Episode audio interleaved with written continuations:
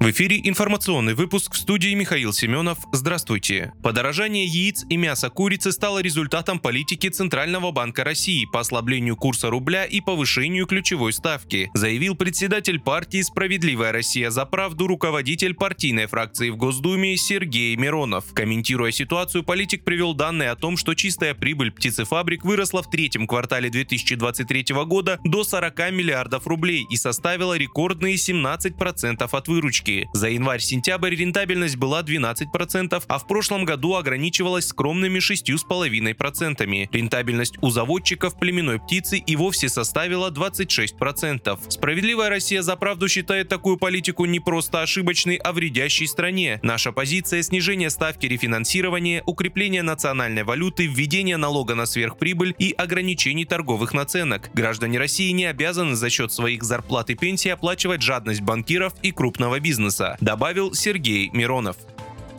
Министр финансов Антон Сюланов на заседании Совета по стратегическому развитию и нацпроектам заявил, что механизм разблокировки замороженных активов заработает с 2024 года. По его словам, это позволит российским инвесторам вернуть вложения. Господин Сюланов обозначил как одну из задач возобновления притока иностранных инвесторов на российский рынок. По его оценке, на отечественном рынке доля иностранцев была примерно около трети. По его словам, Минфин разрабатывает условия для вывода иностранными инвесторами активов в обмен на инвестиции в Россию. Ранее Антон Силуанов заявил, что Россия готова принять зеркальные меры в случае конфискации активов в Европе.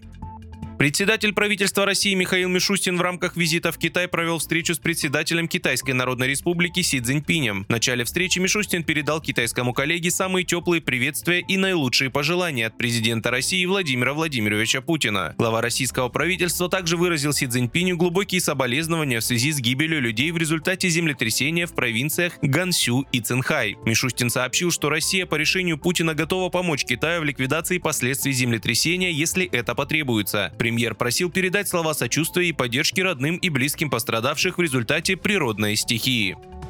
Остатков антибиотика, в составе которого есть действующее вещество джозамицин, в медицинских организациях хватит примерно на полгода. Об этом, комментируя данные о приостановке производства популярного японского антибиотика в России, заявили в Минздраве. Цитата, по данным из аналитической витрины правительства Российской Федерации, в настоящее время обеспеченность медицинских организаций лекарственными препаратами с джозамицином составляет 6 месяцев, сообщили в Минздраве. В ведомстве подчеркнули, что данные главных внештатных специалистов Минздрава России свидетельствуют о возможности замены лекарственных препаратов с действующим веществом джозамицин в терапии. Альтернативой могут стать лекарственные препараты с международным непатентованным наименованием азитромицин и кларитомицин, которые устойчиво вводятся в гражданский оборот.